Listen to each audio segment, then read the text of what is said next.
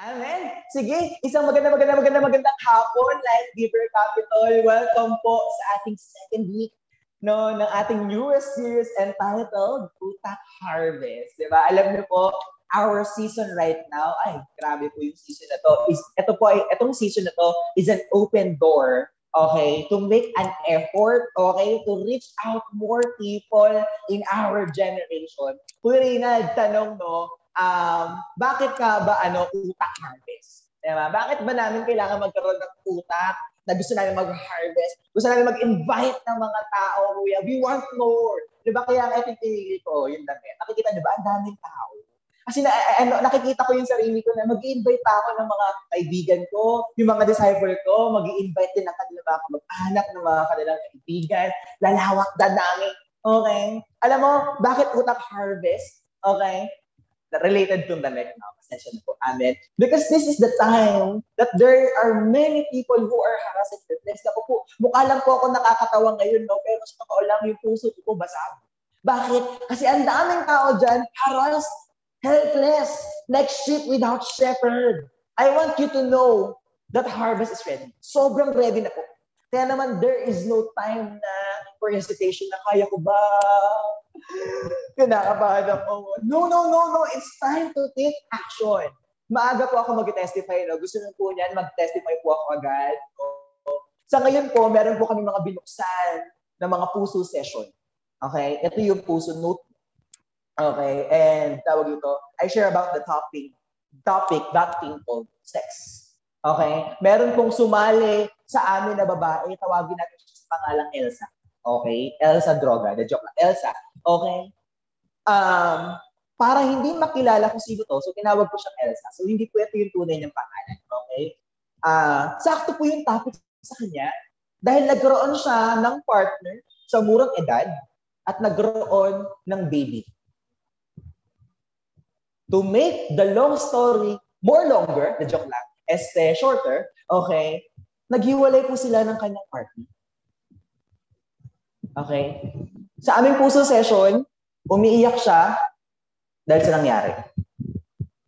Yung partner po niya, okay, ay nagkaroon ng another partner. Guess what? Mas bata pa po sa akin yung kinakwento ko. Ilan taon na si Kuya Rinald? 21 years old. Grabe, no?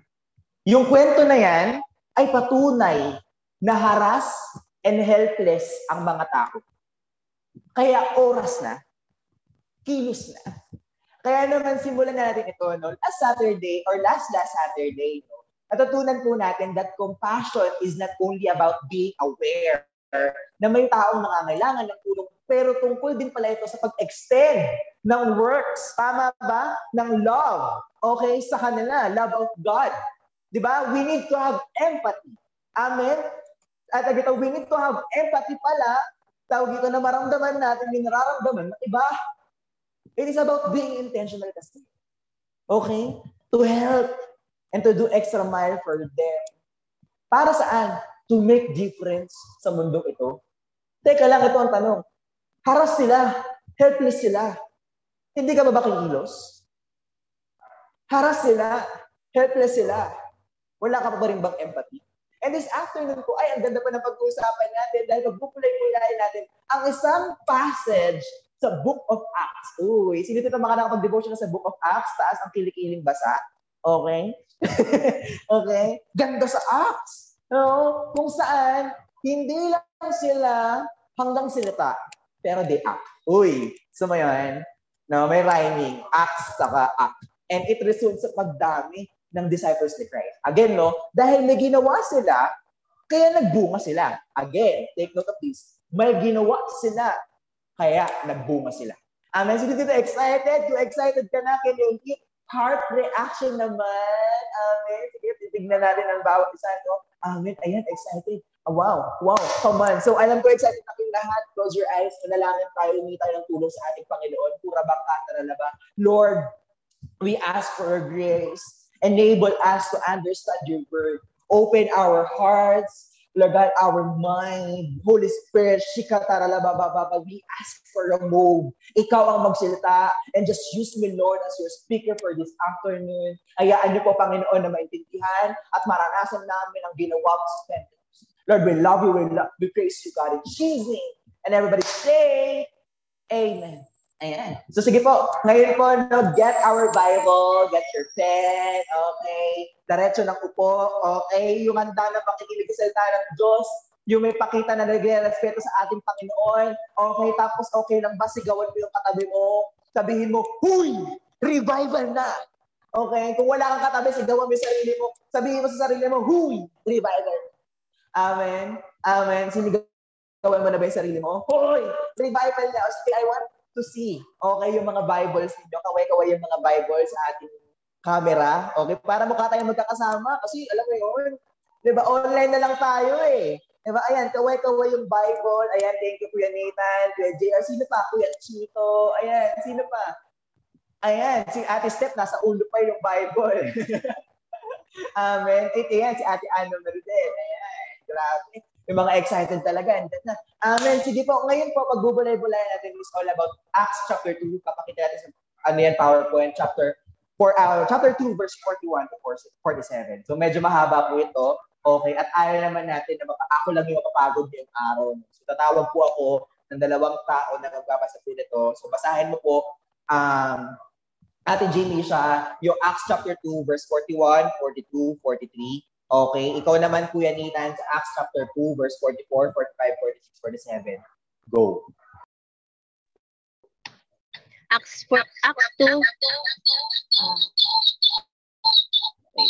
Acts 2 41 to 43 Those who accepted his message were baptized and about 3000 were added to their number that day. They devoted themselves to the apostles' teaching and to the fellowship to the breaking of bread and to prayer. Verse 43, everyone was filled and to the fellow everyone was filled with awe and many wonders and miraculous signs were done by the, by the apostles. Ayun. Sa akin, ano, pwede kong piniversion. Wala kasi akong ano ngayon eh. Nasa cellphone uh, English. Sige. Ah. Sa PPT, sa PPT ko yan. Sige. Ayun, sa 44 um, sige, all the believers were together and everything in common. Verse 45, sealing their possession and goods they give to anyone as he had need. Verse 46, every day they continued to meet to, together in temple courts. They broke bread and their homes and ate together with glad and sincere hearts. Verse 47, praising God and enjoying the favor of all the people and the Lord had added the numbers daily those who were being saved. Wow. Thank you so much, Ate Jamie pa, Kuya and Amen. So, ngayon pong araw, buksan lang po ninyo ang inyong Bible sa Acts chapter 2, verse 41 to 47. Diyan po tayo mag- mag-aaral ngayong araw. Gusto niyo yan? May pag-aaral tayo magaganap ngayong araw. O sige, buksan mo lang yan dyan. Ngayon, pabigay ko lang po yung background, okay, ng Book of Acts. Uh, ang author po ng Book of Acts, okay, ay wala na pong iba kundi si Luke. Okay, si Luke po ay isang physician. O, oh, isa po siyang doktor. Grabe, no? Kung alam niyo po ba na ang bawat libro sa Biblia ay meron pong purpose kung bakit ito nasulat. At ang Book of Acts ko, nasulat po ito that, uh, to give an accurate account of the birth and growth of the Christian church. So ngayong araw talagang lumalabas na dahil may ginawa sila, eh nagbunga sila. So pag-aaralan natin bakit sila nagbunga, anong ginawa nila, bakit dumami ang simbahan, bakit maraming tao din ang tinanggap si Jesus bilang Diyos ng kanilang mga buhay? Gusto mo yon? Hindi eh, ba ikaw nakaranas ka ng salvation? Tinanggap mo si Lord bilang Diyos mo, tapos makakapunta ka na lang. Gusto mo yon pati pamilya mo? Tatanggapin si Lord? Kaklase mo tatanggapin si Lord? Gusto mo yon? Ako gusto ko yun eh. Diba? Kaya nakakapag-life group kami ng family. And I hope ikaw din. Okay? Book of Acts po, alam niyo po ba na meron po itong dalawang main blueprint. Ano ibig sabihin ng blueprint? Ito po yung pinaka pinag-uusapan sa Book of Acts. Una, pinag-uusapan dito ay first uh, tag ito yung first um, main uh, blueprint is Peter's ministry. Okay, and second naman is all about Paul's ministry. So makikita mo dyan, parehas yan. Kay Peter, dumami. Kay Paul, dumami din yung mga disciples. Bakit? Okay, pero ngayon po, magbabalik-balayan na lang na, natin is yung kay Peter.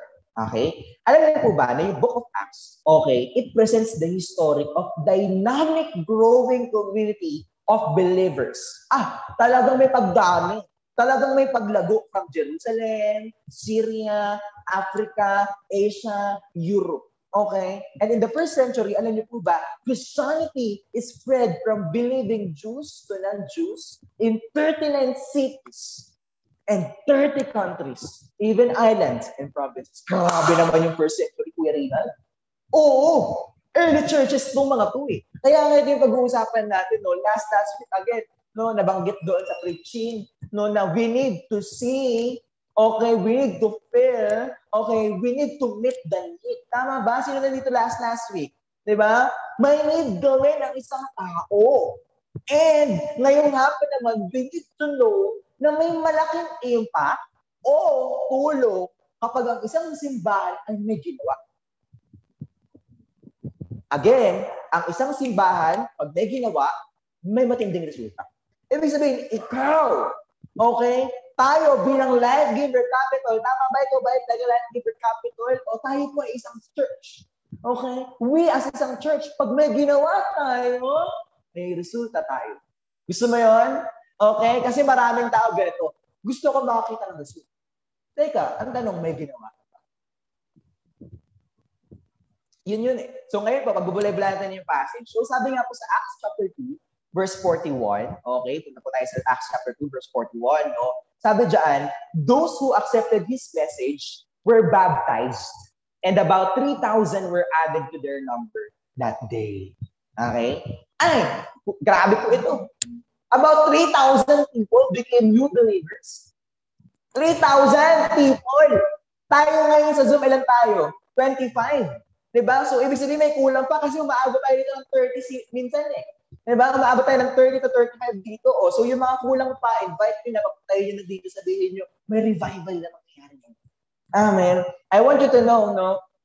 Uh, uh, sa panahon po nila, nila Peter, okay, 3,000 people became new believers when Peter preached the good news about Christ. Nag-preach lang si Peter isang beses. Tatlong libong disciple na agad. Okay? Tatlong libong tao na agad yung nag-believer. At I want you to know, ito pong mga new Christians were united with other believers. Ibig sabihin, yung mga bagong tumanggap lang kay Lord, okay, naging united sila sa maan? Sa mga lumang disciples na. Okay, sa mga matagal na nakatanggap kay Lord.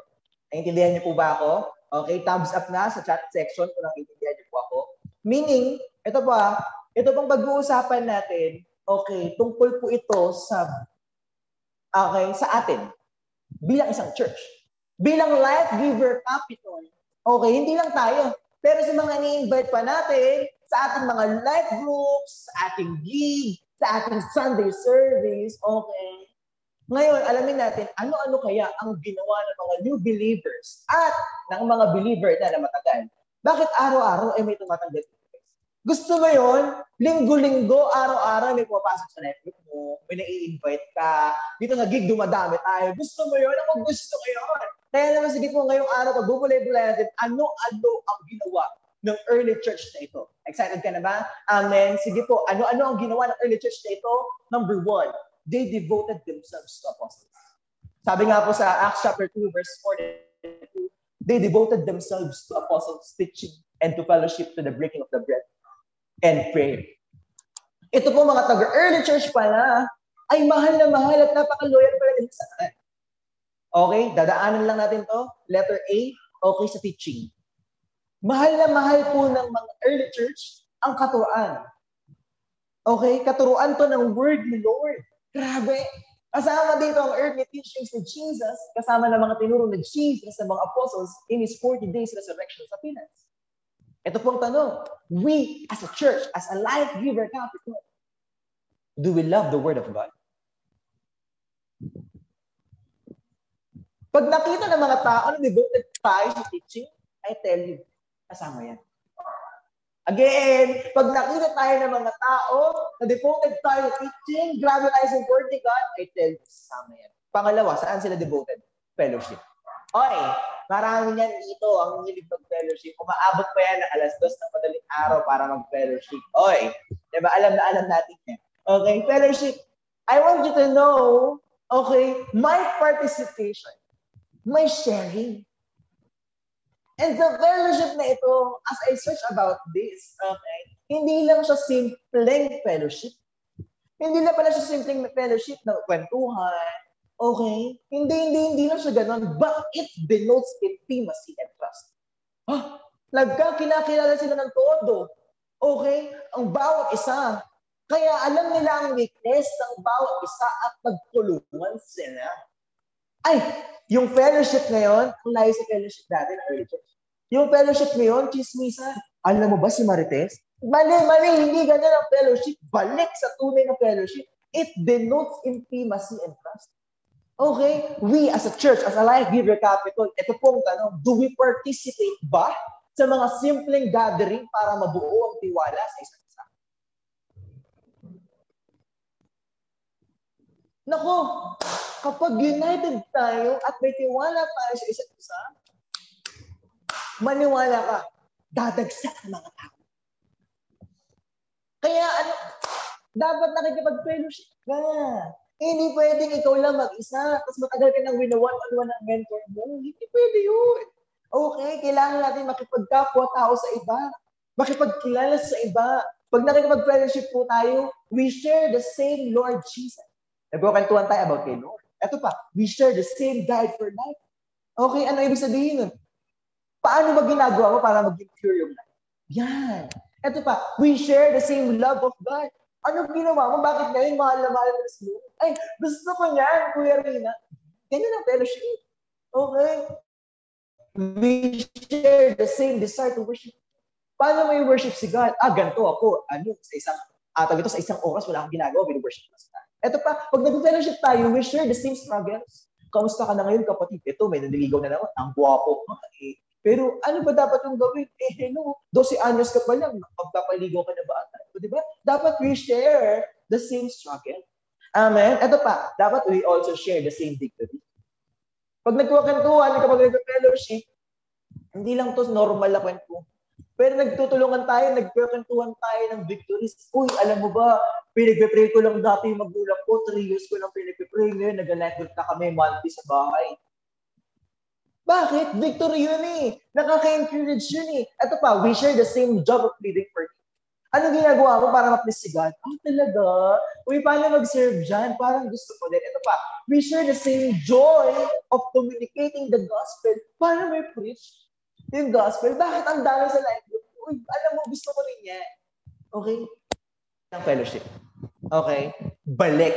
Okay? Saan? Balik sa fellowship. Amen. Sa tunay na fellowship. Amen? Amen. Sino ito naiintindihan niya pa ako? Pusuan niyo naman. Amen. Pusuan naman. Puso. React. Heart, heart, heart, heart, heart, heart, heart. Amen. Uy, come on. Praise God. Okay, naiintindihan pa tayo. Ito pa, saan devoted yung mga early church? Anong mahal na mahalala? Let us see po, breaking of the bread. Uy, basta pagkain, Kuya Serge, yan. Na-joke lang. okay, basta pagkain, nagigising tayo. Na-joke lang. Hindi po yan breaking of the bread, nakakinan talaga, okay? Though part yun ng culture ni Lando, pero it likely covers both. Okay? The Lord's Supper and a large fellowship meal. Ah, ayan, kainan, di ba?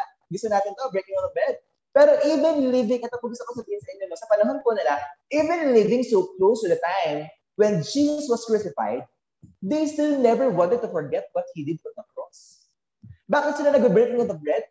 Nagkikita sila sila to remember what Christ did in their lives. Grabe.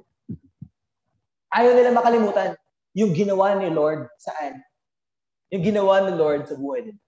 Kaya nag-breaking of the bread how much more important it is for us to never forget it.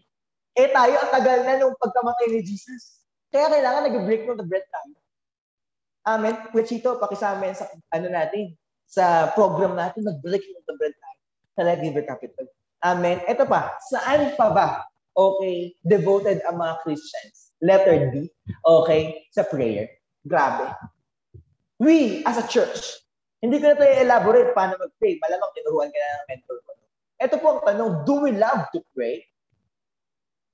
Nananalangin ka ba? Yung life group niyo ba? Nag-fasting pa ba? Hello?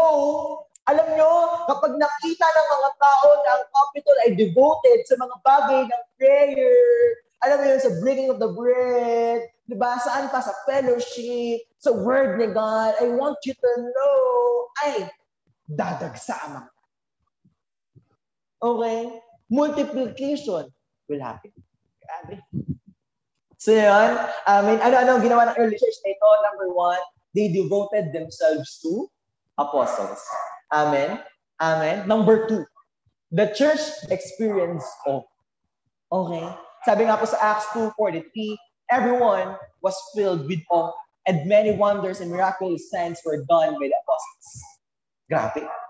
Ang early church ay nagkaroon ng reverent fear in response sa signs and wonders na nasaksiyan nila. Na-amaze sila, Uy! Ang galing! May gumagaling! At nagkaroon sila ng matinding takot Lord. Sa panahon nila, gusto ko pong sabihin sa inyo, normal na lang sa kanila ang makita na may sakit na gumagaling. O di naman kaya, may mga nakakalaya sa pang-aalipin ng demonyo.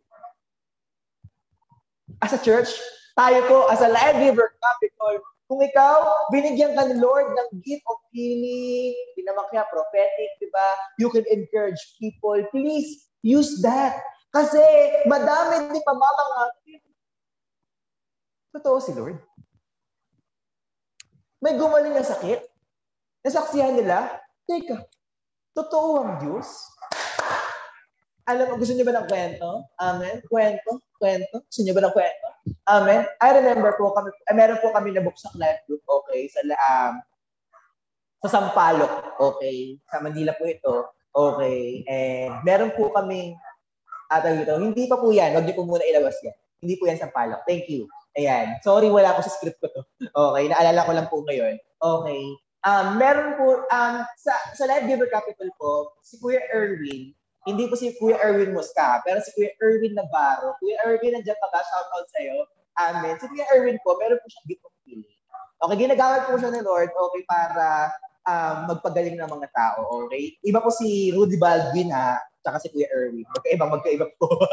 Amen. Tawag dito, um, Si Kuya Erwin po, eh, may pinag-pray na isang babae na medyo may edad na, okay, na ang paa niya po ay ganito, hindi pantay, okay, hindi siya pantay, okay, pero nung pinag-pray po siya, I think tatlong beses siya pinag-pray, nung pinag-pray nung una, gumanto. Nung pinag-pray pa ulit, aba, konti na lang. At nung pinag-pray, kumantay yung paa. Kaya pala masakit yung likod niya, yung structure ng bone niya kasi nakaganyan. Bakit? Kasi yung, kapa, yung, pa, yung paa ng isa, nakaganon. Yung isa niyang paanak na to, nakaganyan. Alam mo, ngayon po, nahinto na po yung life group ng Sampalok, pero hanggang ngayon po, naniniwala sila kay Lord at nagsisimba po sila. Alam niyo kung bakit? Nasaksihan nila na totoo si Lord eh. Eh, may gumaling eh. Gusto mo yon mamaya, magbubuhos ang banal na spirito ng healing. Receive mo yan. Amen. Malay mo gamitin ka ng Lord para magpagaling sa kanya. Pero huwag ka magbabayad ha. Hindi mo naman kapangyarihan yan. Kapangyarihan yan ng banal na espiritu. Okay? I remember, eto na, pakita nyo na po yung picture. Okay? I remember po, ayan no, parang ka-ulit lang naman yung picture, no? pero iba-iba po yung ngiti dyan. Okay? I remember po, when I was grade 12 student, ayan, gwapo ka pa dyan, fresh pa ako dyan. Okay, kakaleverate ko lang nito. And I really want to share gospel. Ay, grabe! Okay? gusto gusto ko mag-share ng gospel. Pero meron kong pumunta sa church sa Life Giver Manila, okay, to impart and teach us prophetic. Okay? Tinuro nila that prophetic po pala, or alam mo yun, yung, basta prophetic, okay, is a tool to win disciple. Okay? Para mag-disciple ka ng maraming tao. So, nung grade 12 ako, in-scam ko lahat ng mga yan. Yan. Mga grade 11 po yung mga tao na nandyan okay, na hotel management din ang track. Okay, kasi ako din po ay hotel management po. Kami ay 11 na katao. Sabi ko sa kanila, sama sila sa akin sa McDo. Okay? Sa, sabi ko, sama, sama, sama, sama sila sa akin sa McDo. Ililibre ko sila. Uy, ang sarap ng face-to-face, no? May baong ka. Ako may pera pa ako dyan sa SBI. yeah. Ay, ito. Pero kidding, kidding aside, no? Hindi nila alam. Hindi ko lang sila ililibre. Pero I will share who Christ is sa kanila. Oo. To make the long story more longer, the joke lang, to make the long story short, tumanggap silang lahat. Okay. Tapos po, may tatlong babae na natira, okay, na gusto ko sila, gusto ko nila makapag-fellowship. So sabi ko, sige. So nakapag-fellowship sila. Ako na lang, kasi tatlong babae sa mundo. Then I remember po, bago po kami umuwi, sabi ko sa kanila, okay na ba, ipag-pray ko kayo isa-isa. Okay, so pinag-pray ko sila isa-isa, then that time, God activates my vision. Okay? Habang pinag-pray ko, sa, habang pinag-pray ko sila, ipinapakita sa akin si Lord ng mga problema nila sa buhay. Okay? Na, tawag ito, bawat isa to ha, bawat isa na tao. So sinabi ko sa kanila yung mga problema. As after ko sabihin na, na yung mga problema nilang kinakaharap sa buhay, iyak sila ng iyak. Alam mo kung bakit? Kino-comfort sila ni Lord. Alam mo ang response nila? Uy, Rinald, bakit mo alam yan? See? Na-amaze sila. Grabe kasi ang power ng Lord. Kaya we as a church, okay, kung meron kang testimony of healing, okay, restoration, or any story na alam mo kapag nakwento o nabasa ng iba, eh ma-amaze ang mga tao at sabi, totoo pala si Lord. Ako, you can send your stories sa ating social media team. Okay sila Ate Steph, okay sila Ate Janine, ayan sila Ate Angel, or kaya PM sa Speak Life page. Okay, together po, let's speak life sa Speak Life page natin. I-declare natin, no, we are speaking life to this generation. Amen. Okay, nandito ka pa ba? Okay lang ba? Mag-unmute ka naman. Sumigaw naman tayo ng wow, wow, wow. Amen. Are you here? Can you unmute? Amen. And shout, wow, wow, wow. Amen. Wow, wow, wow, wow. Oh. Wow, wow. Amen. Ayan. God bless sa mga nag-wow-wow. Magkakaroon ka ng will the Lord na asawa. Joke lang sa inyo lahat. Amen. Grabe, no? We possible pala yung signs and wonders kahit sa panahon natin. Okay? Possible. Ano pa yung ginawa ng early church na ito? Okay? Uh, number one, they devoted themselves to the apostles. Okay, number two, the church experienced awe. Number three, the church recognized the other believers as brothers and sisters in the family of God. Sabi nga po sa Acts 2.44, all the believers were together and had everything in common. Grabe po. Alam mo, nakakatuwa po kasi sa Jerusalem, nakakatuwa po sa Jerusalem kasi they shared all, take note of this ah, they shared all that tag ito na meron sila. Na makakapag-benefits okay, sa gift ng ibang tao. Alam mo sa panahon natin ngayon, tempting na lumayo na lang. 'Di ba? Umalis sa church. Lalo na if we have material wealth, may pera tayo, 'di ba? Gusto nating i-cut yung sarili natin sa iba. Ayoko muna makapag ayoko mag-church. Okay? Pero alam mo, bilang parte tayo ng pamilya ni Christ, tayo bilang isang church, Okay, as a life giver capital, okay, I want you to know it is our responsibility to help one another in every way possible. Again, tayo po bilang simbahan, okay, responsibility natin to help one another in every way possible. Hey, capital. God's family po works best when its members work together.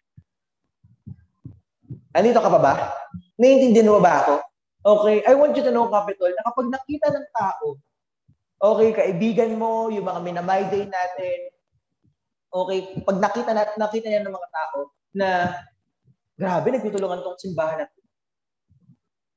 Gusto ko dyan. Gusto ko sumama. Gusto ko mag-church. Sino ba yan? Ano ba yan? Sino si Lord? Sino ba si Jesus? Diba? Alam mo, grabe yun. Ako gusto ko mangyari sa Let Giver Capital nagtutulungan. Alam mo, pinagmamalaki ko po yung mga ate natin dito, ng mga kuya natin dito, no? sila Kuya Chito, ayan, sila Ate Liza, Ate Janine, okay, at lahat pa na grabe seed. Okay, talaga namang pag may sinabi sa, ano, pag may sinabi sa GC na may namatayan, yan, bibigay ng abuloy, tulong-tulong, may pupuntahang church, or may pupuntahang, tawag ito, uh, member ng life group, kahit hindi nila ka-life group, pag aambagan sila para makapunta, para mabigyan ng regalo, o di naman kaya, tawag ito, mabigyan ng tulong. Diba? Bakit? Kasi as a, as a church, tulungan to. And I want you to know, kapag nakita ng mga tao, ng kaibigan mo, ng pamilya mo, na grabe ang magtulungan ng Life Giver Capital, hindi mo na sila kailangan i-invite. Sila lang ang mag-chat sa'yo, bro, gusto ko mag-church. Sino si Jesus? Gusto mo yun? May nag-win because of you. Ako gusto ko. Amen. Diba? Sino ba naman ang ayaw mapabilang sa isang simbahan na grabe magtulungan? Amen. Uh, ako gusto ko yan. Simbahan, grabe magtulungan. Ah, life giver capital, grabe magtulungan. Amen. Okay. Ano-ano pa ang ginawa ng early church? Malapit na ako matapos and I want you to know, mamaya po, may matinding gagawin si Lord. At may matinding twist yung word ni God na teka lang, o, oh, mamaya na, na-excite ako sabihin. Okay, pero sige, ano-ano pa ang ginawa ng early church?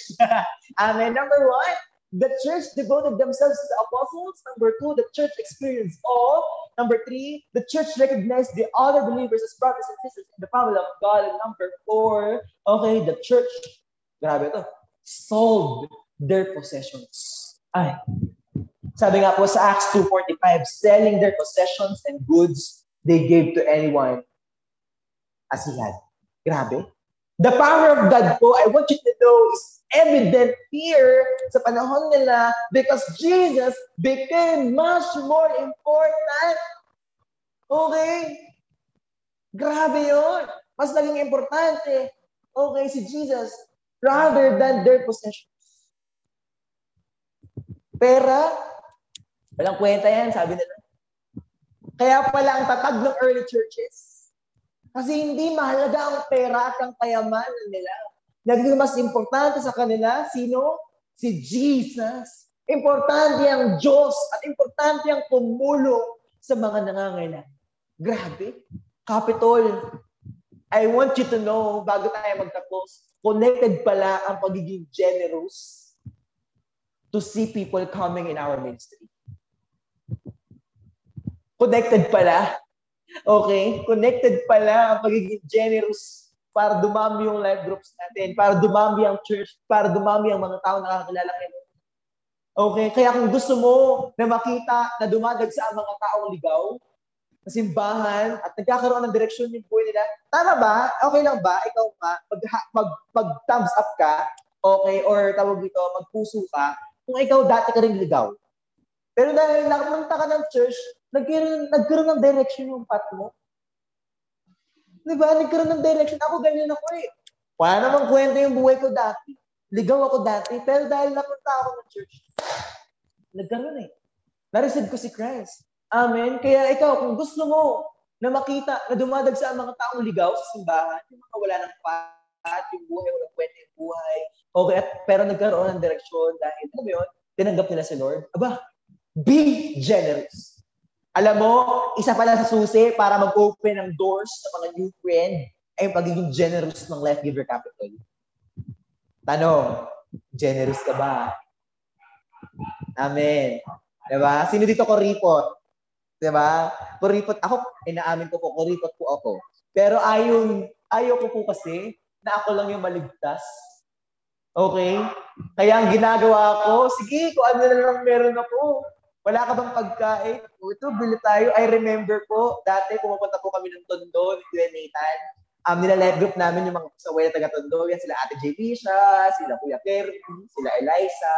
Oh, hindi pa nag-live retreat yung mga yan. Kami, si Kuya Nathan pala nakapag-live retreat sa disciples ko. Gutom na gutom kami. At yung natitira na lang pera sa amin ni Nathan, 20, ganyan. Si uuwi pa kami, papunta ng QC. Siya, papunta pa yan ng ano, ng Nakalimutan ko yung bahay niya. Basta layo, para probinsya, malapit ng Bulacan. Batang yan. Okay? Pero grabe. Oh, nanatawa, nanakawan pa yan ng cellphone. Pero alam mo, sabi ko, Lord, kuripot ako eh. Pero yung disciple ko, kawawa naman. Ah, sige, kain tayo. Kain tayo tinapay. Na, ito, alam mo, bum- bumubuhay sa amin ni Nathan, Turon. Yan, Nathan, shout out sa iyo. Ayan, pinakamatagal na pinagsamahan kong mission si Nathan. Oo, totoo kuripot ako dati, pero simula nagkaroon ako ng disciple, okay lang kahit wala na pera.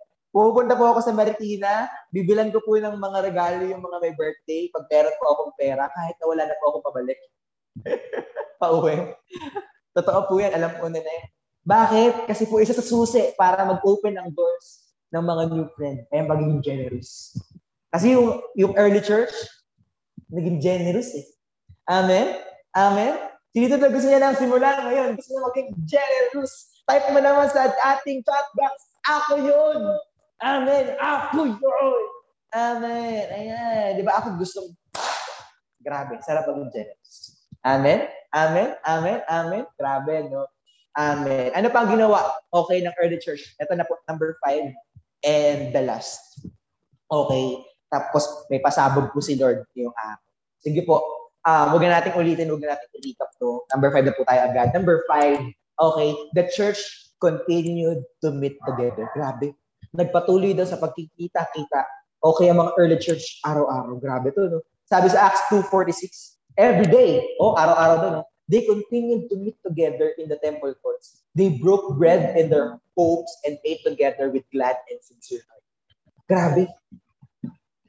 Capitol, I want you to know that the church is meant to worship God and learn His word together. Yet, it is meant to do more. I want you to know that God wants us to share our lives with one another. Gusto ni God na i-share natin yung buhay natin sa iba. Bilang mga tao, gusto ko pong sabihin sa inyo, napapagod tayo. Tama ba? Ako na mapapagod po ako. Maraming, ta- marami ang taong kilala na, kilala, na akala sa akin, eh, hindi ako napapagod. Pero napapagod po ako nasasaktan tayo, nakakaranas tayo ng pagsuko. Pero hindi ibig sabihin na may nararanasan tayong ganun, eh aalis tayo ng simbahan. Hindi ibig sabihin na napagod tayo, eh mag-backslide na tayo. Listen to me. A healthy Christian community attracts people to Christ. Again, a healthy Christian community attracts people to Christ. I want you to know, hindi dapat tayo umaalis sa simbahan kapag doon tayo. Pero dapat mas kumakapit tayo sa simbahan, kumakapit tayo kay Lord. Amen. Bakit? Kasi siya yung magpapalakas sa atin. And I want you to know, magiging healthy Christian community ang life giver capital kapag ikaw hindi ka nag-backslide, hindi ka umalis kapag napagod ka. Okay? Kaya pag napagod ka na, kapitin mo yung sarili mo. Mali ang umalis ako sa simbahan. Alam mo kung bakit? Bulong lang naman ni Satan eh. Na umalis ka sa church, umalis ka sa life group. And ang nakakalungkot, nakikinig ka sa bulong ni Satan. I want you to know ha, balikan natin no, yung early church. Jerusalem's church po, yung zeal nila for to worship God, alam mo yon, to to to preach the gospel, Okay, grabe nila mahalin yung kapwa nila tao. Sobrang contagious. Hindi matago. Kitang-kita, kaya naman, ano ba ang resulta? Yan ang ginawa ng mga early church. Kasi bago tayo matapos to, ano ba yung ulit yung mga ginawa ng early church? Pero ano ang ginawa nila? Okay, number one, yung early church po, dinibut mo nila yung sarili nila sa mga apostles. Minahal nila yung word of God, nagkipag-fellowship sila, okay? Araw-araw dumadag sa yung tao. May mga new friend. Number two, nakaranas sila ng oh, nagkaroon sila ng matinding takot kay Lord. Bakit? Kasi nakaranas ng miracle. May mga gumagaling. Okay, may mga nakakalaya sa demonyo. Okay, na mga pag-aalipin ng demonyo. Okay? Ano pa? Number three, the church recognized the other believers as brothers and sisters in the family of God. Anong ginawa? Nagtutulungan. Okay, hindi nagpapababa, hindi nagpapaanuhan, nagpapataasan, hindi nagayabangan, pero nagtutulungan. Ano pa? Number four, the church sold their possessions. Binenta nila yung mga bahay nila. Kaya mo ba yon? Eh ako nga walang bahay. Pero sila, binibenta nila ang mga bahay nila para lang matulungan ng ibang iba na lang mga kapwa believer. Grabe to. And number five, the church continued to meet together. Araw-araw nagkikita-kita sila sa mga bahay-bahay to worship God. Grabe. Alam mo kung anong resulta ng mga ginawa nila? Tanda na ba kayo? Sabi na ni Labas natin yung verse, Acts chapter 2, verse 47. Ito ang resulta ng ginawa nila. Praising God and enjoying the favor of all the people. And the Lord, grabe to, added to their number daily those who were being saved. Grabe, anong sabi sa verse? Praising God. For the worship daw nila si God. Nagsasayahan sila, kumakanta sila, tumatalon sila, pinipraise si God. Alam niyo po ba na one of the characteristics of true revival is a desire to spend more time in worshiping and praising the Lord. Grabe! Ang Life Giver Capital pala, isa sa mga makikita natin pag tayo ay nire-revive na or nagkakaroon ng matinding revival, humahaba na yung mga worship, ano natin, time natin. Yung praising time natin. Sa bahay man natin o dyan tayo sa Life Giver Capital, sa geek. Diba? Hindi lang yun. Pero anong sabi sa verse? Sabi niya sa verse, no? The Lord added to their number daily. Araw-araw daw may natagdag na mga tao. Araw-araw may new friend. Ikaw, gusto mo ba nun? Marikina Live Group. New friend. Araw-araw. Saturday Live Group. Diba? Mga live group na meron kayo. Timothy Live Group. Amen. Emerge Live Group. Gusto mo yun? Araw-araw may dinadagdag. Alam mo, I want you to know, hindi lang sila na-revive. Pero it affects sa ibang tao. Contagious sila eh. Nakakahawa yung kapoy. Ay, grabe po ito. I want you to know, this is God's prescription for church growth. Again, this is God's prescription for church growth. Ano ba ibig sabihin ng prescription, kuya? Alam niyo po ba yung nirereseta ng doktor? Prescription yon. Ibig sabihin po ng instruction ng doktor. For example, ako doktor ako. Okay? O may sakit kang uh, tawag dito, katamaran. Ang dapat mong gawin, number one, lista mo lahat ng dapat mong gawin para magawa mo yan sa isang araw. Number two, i-timer mo yung oras mo, i-challenge mo sarili mo. Number three, ganito, ganito, ganito mo. Tawag doon, prescription or instruction. Okay? Para maalis yung sakit ng katamaran. Example lang. Pero alam niyo po ba, yung lima na sinabi ko kanina, yun naman ay instruction ni God para lumago ang life giver capital. Grabe. Kuya Richard, parang gusto kong gawin lahat ng mga yan. Kasi gusto ko makita na yung life giver capital lumalago. Gusto mo ba nun? Can you say, gusto ko yon? Amen, just sa chat box. Gusto ko yun. Amen. Can you say it? Gusto ko yun. Amen. Gusto ko na. Dapat gusto rin natin yun. Lahat tayo, makita natin na madami na nag-grow kay Lord. Sa madaling salita po, no? alam mo, gusto ko pong sabihin sa inyo, if we take care to follow the example, kapag ginawa natin yung mga sinabi ni Christ dyan, yung lima na yan, God will take care for Life Giver Capital. Si Lord mismo ang mag-aalaga sa Life Giver Capital. Si Lord ang magpaparami ng mga tao dito sa Life Giver Capital. Sa madaling salita, kung gusto natin makita na ang capital ay lumalago, nai-invite ang kaibigan mo, ang kaklase mo, ang mga pinsan mo, ang kamag-anakan mo, gawin natin yung instruction ni Lord or ni Christ tulad ng ginawa ng early church. Ano yun? Yung lima. Yung pinapatik daw no, sa inyo kanina. Kaya nga po, ngayong araw, no, napansin niyo po ba, hindi ko binanggit yung title natin for today. Dahil ang title po na pinag-uusapan natin today is Multiplication starts in you. Again, multiplication starts in you. Dumadami ang tao simbahan, hindi dahil merong Kuya Reynald. Okay? Hindi dahil merong ikaw. Okay? Pero dahil merong nilagay sa Facebook. Kapag nakisa ka na, kapag nakilahok ka na, I want you to I want you to know revival will start kapag nakisa ka na nakipa, nakilahok ka na. Alam niyo po ba kung bakit nangyari ito? Yung lima, yung mga binanggit ko kanina, bakit kaya nila nagawa yun? Kuya, parang sa panahon natin, di ba, ang hirap naman yun. Araw-araw magsisimba ka, bibenta mo yung bahay lupa mo, para ano? Para lang sa mga tao. Parang ang hirap naman yun, parang di ko kaya yun, Kuya Rita. Tapos sabi mo sa akin, gawin, na, gawin namin yan para dumami tao sa church. Alam mo, bakit nangyari yun? Bakit nila nagawa yun? Kasi bago po yung passage na pinag-uusapan natin ngayon, dumalaw na o bumaba na po ang banal na espiritu sa bawat isa na mababasa po natin sa Acts chapter 2 verse 1 to 13. Pakita natin yung picture. I want you to know nagawa po ng early church. Okay, alin? Yung, yung mga lima na yan.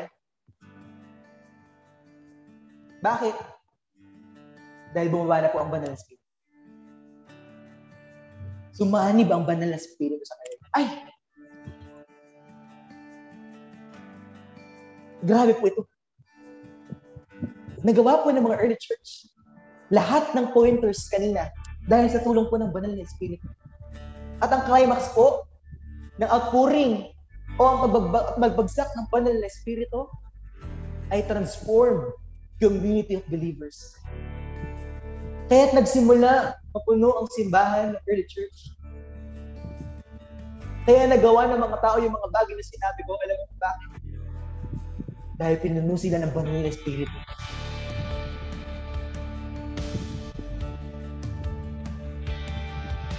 I want to tell you, listen to me.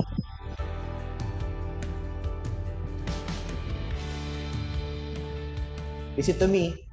Look to me. Sa akin muna tingin. Kung nag-Facebook ka, sa akin muna tingin. Listen to me.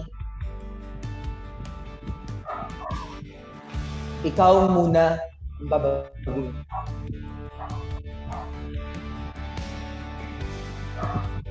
Ang pupunuin ng banal na spirito, ikaw muna. At susunod na lang ang community mo babago. Kaya naman, I want you to know, ngayong araw po, bababa ang banal na spirit. Tulad ng ginawa sa Acts, bababa ang banal na spirit. Kaya ikaw, kung gusto mo, may ma-invite ka, o magawa ng leftover capital ng mga nangyari ka Alam ko, excited ka na. Ma-invite yung klase mo, ma-invite yung campus mo, ma-invite yung pamilya mo. Kaya naman, hindi na patatagal. I invite everyone to close your eyes and we will pray. Hallelujah. If you can stick and tongues right now, speak in tongues, invite the Holy Ghost. Pura baka talamak.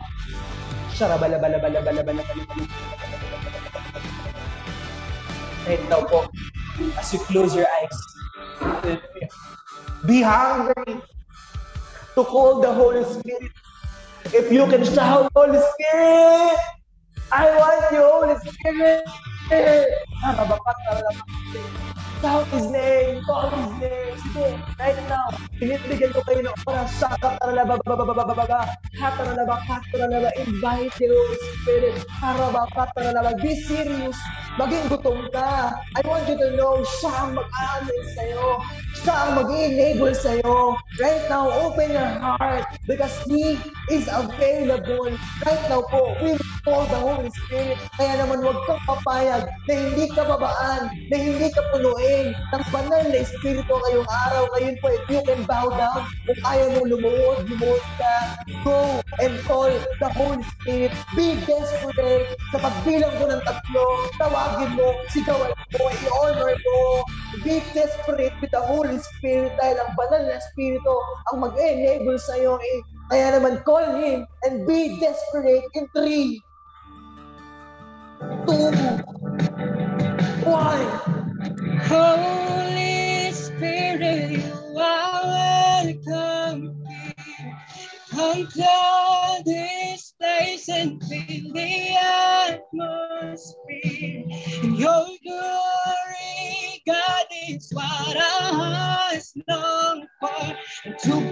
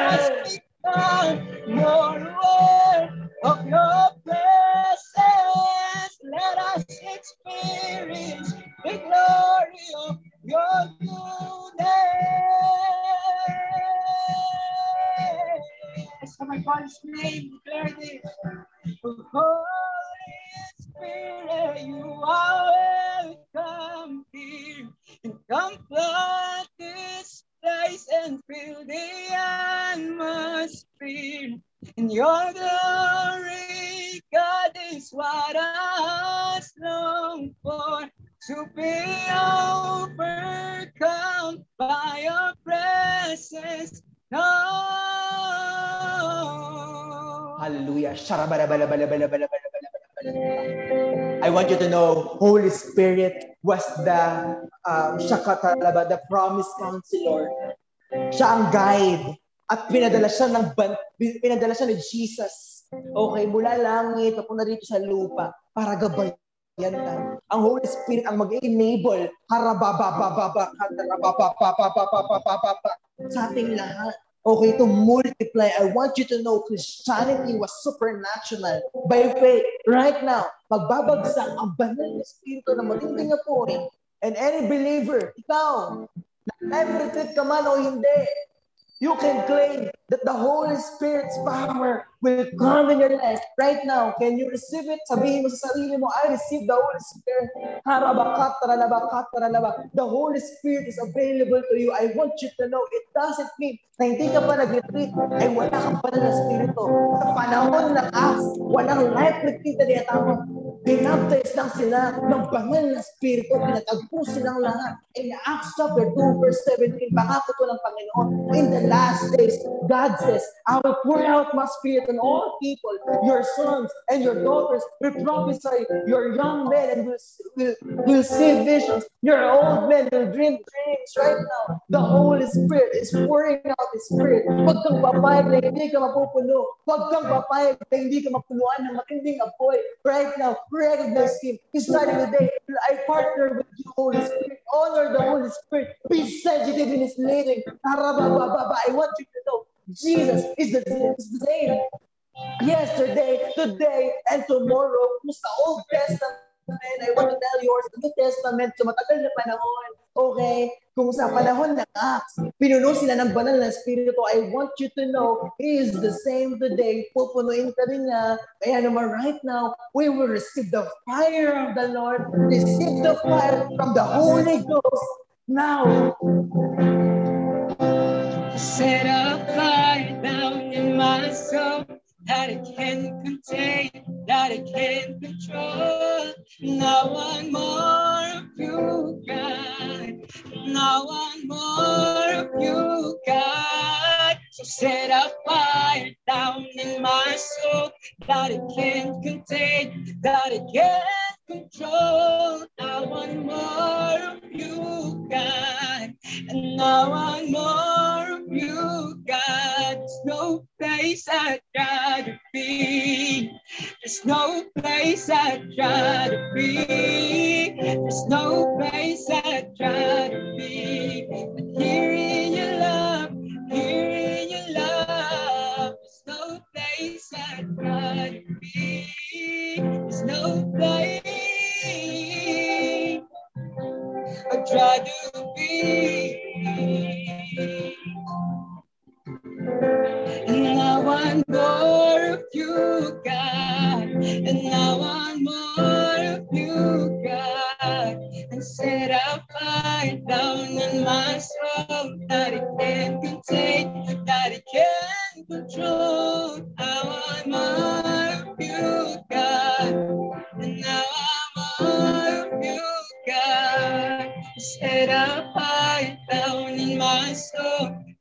it can't contain, that it can't control. Now I'm of you, God. Hallelujah. Shara bara bara bara bara bara bara bara. Right now, na na-receive mo ang banal na Espiritu. You know, na-receive mo siya by faith. Hallelujah. Na-receive, binabaan ka ng matinding apoy. Hallelujah. Hallelujah. I want you to know.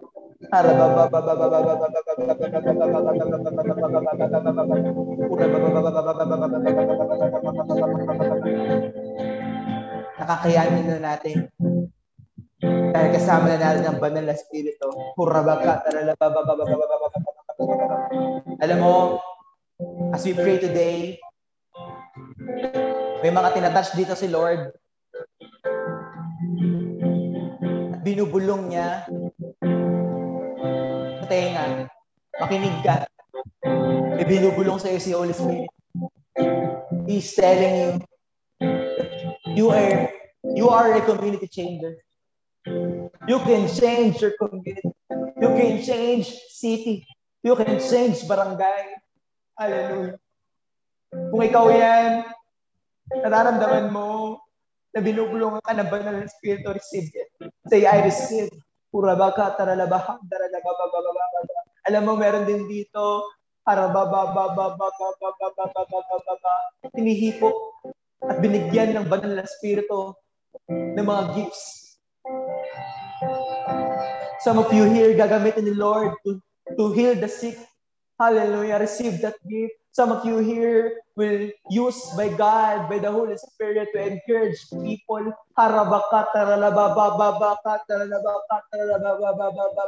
Some of you here, binibigyan ni Lord ng gift of faith.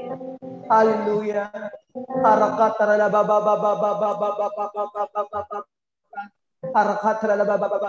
Naniniwala ka na kahit ang, ang, ang, parang di mo kaya pero kakayanin mo dahil pinapatindi ni Lord yung pananampalataya. Hallelujah. Some of you here, binibigyan ni Lord ng wisdom, binibigyan ng banal na spirito ng boldness to invite.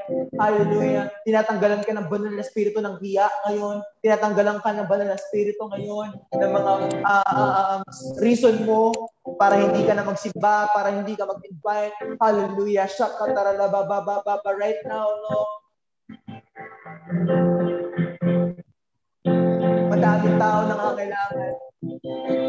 Ngayon na may banal na spirito na tayo, huwag tayong matakot na magsilita.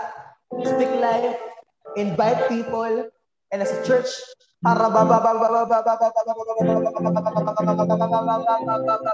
kinukomission ni Lord. Yung puso ng bawat isa, para bababababab, anak, hindi lang ikaw ang maniligtas, pero madaming awang maniligtas sa pamamagitan mo. Right now, no, may pinapakita sa iyo si Lord. Mga tao, nahirap na sa buhay, haras, helpless, pagod na. Pinapakita sa iyo ni God. Binibigyan ka ng tapak ng Lord. Napakita ni Lord, sino ini-invite? Gusto mong i-invite, pinapa-invite niya. I want you to know, pray for that people. Para ba ba ba ba ba ba ba ba ba ba kasi gagamitin ka ni Lord para makakilala ang mga tao sa paligid mo kay Lord. Sana hindi lang tayo makala, makaranas ng pagalingan. Sana hindi lang tayo makaranas ng freedom. Sana hindi lang tayo yung mabago sa mga makamundo natin bagay, mga kasalanan natin. Pero sana lahat tayo, lahat na nasa paligid natin right now, pinukomission ni Lord, yung soul ng bawat isa, no? Let's worship the Lord at sabay-sabay nating kantahin, no? Yung pag-commission sa atin ni Lord, hallelujah, Jesus. Condition my soul with the fire, uncontrollable for this great I... voice. The state I love.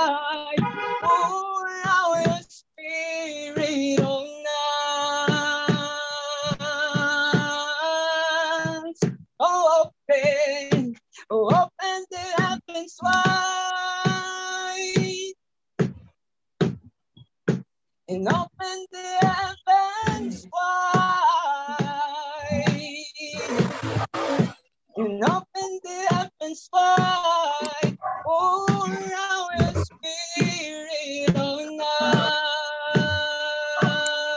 Hallelujah, hallelujah.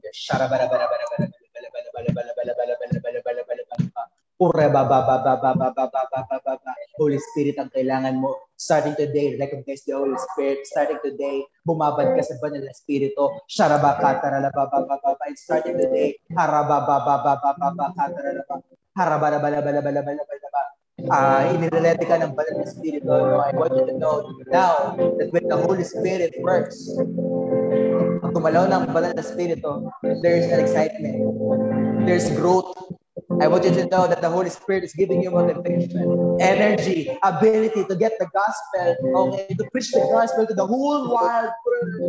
I want you to know that we are God's chosen people. We are part of His plan to reach out the world. I tell you, hindi aksidente why you are here right now, as you receive the Holy Spirit, pahalagahan mo ang banal na Espiritu, kausapin mo ang banal na Espiritu araw-araw, at iyaan mo, nabigyan ka ng matindi pang apoy ng banal na Espiritu. Marami pong salamat, Panginoon. We receive you, Holy Spirit. Right now, no, one more time, can you receive the Holy Spirit in your life? Sabihin mo lang, I receive you, Holy Spirit, in my life by faith. Your power is in me. Hallelujah. Gagamitin niyo po ako to testify, to preach the gospel. Marami pong tao, Panginoon, mabuwiwin. Dahil po, Panginoon, binigyan niyo po ako ng lakas. Right now, starting the day, kakayanin na natin magawa yung ginawa ng early church because the Holy Spirit can enable us to do this. Marami pong salamat, Lord. Palayan niyo po ang bawat isa na nandito, Lord. In Jesus' name. Everybody say, Amen. Amen.